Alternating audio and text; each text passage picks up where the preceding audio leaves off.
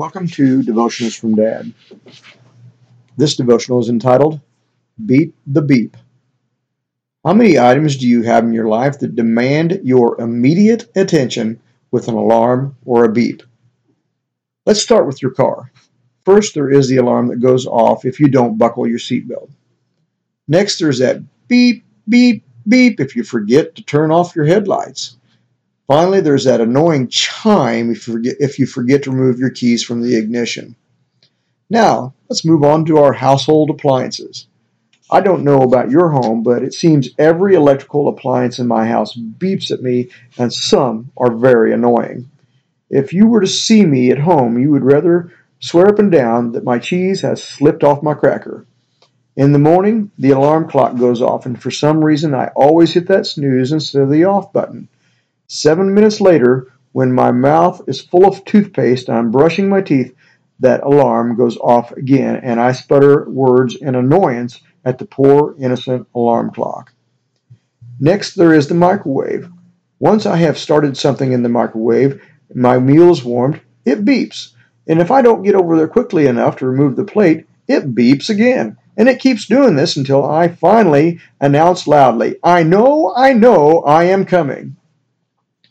Finally, there is the refrigerator, and it's like a ticking time bomb. Once you open the doors on our refrigerator, you have a very limited time to get out what you want, or it starts dinging at you that you forgot to close the doors. To which I loudly reply to the refrigerator once again, I know, again, I am not done. So it seems that all the things in my life that beep at me require or elicit an immediate response. Maybe not always an appropriate response, but it's certainly an immediate one. So, how do we respond when the Holy Spirit beeps at us? In today's society, we have been conditioned to rationalize every experience and not to trust our emotions. We are so afraid of being caught up or misled by anything that we can't see, hear, or touch that we can miss the leading of the Holy Spirit or simply not trust our own hearts. So, why do we not hear the Holy Spirit beeping at us or speaking to us and respond in an appropriate manner? It could be that we don't understand how God speaks to us. Or it could be that we're not spending enough time in God's Word.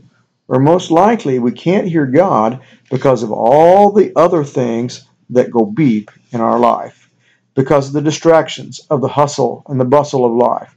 We are having trouble discerning God's voice from all the other noise. There are tons of reasons we might not hear God speaking. Have you ever considered that you might not be hearing from God because you stopped listening?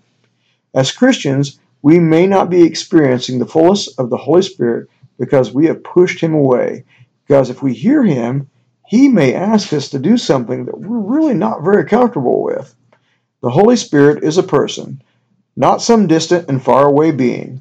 He directs us and He guides us and how we respond to him affects our relationship with him.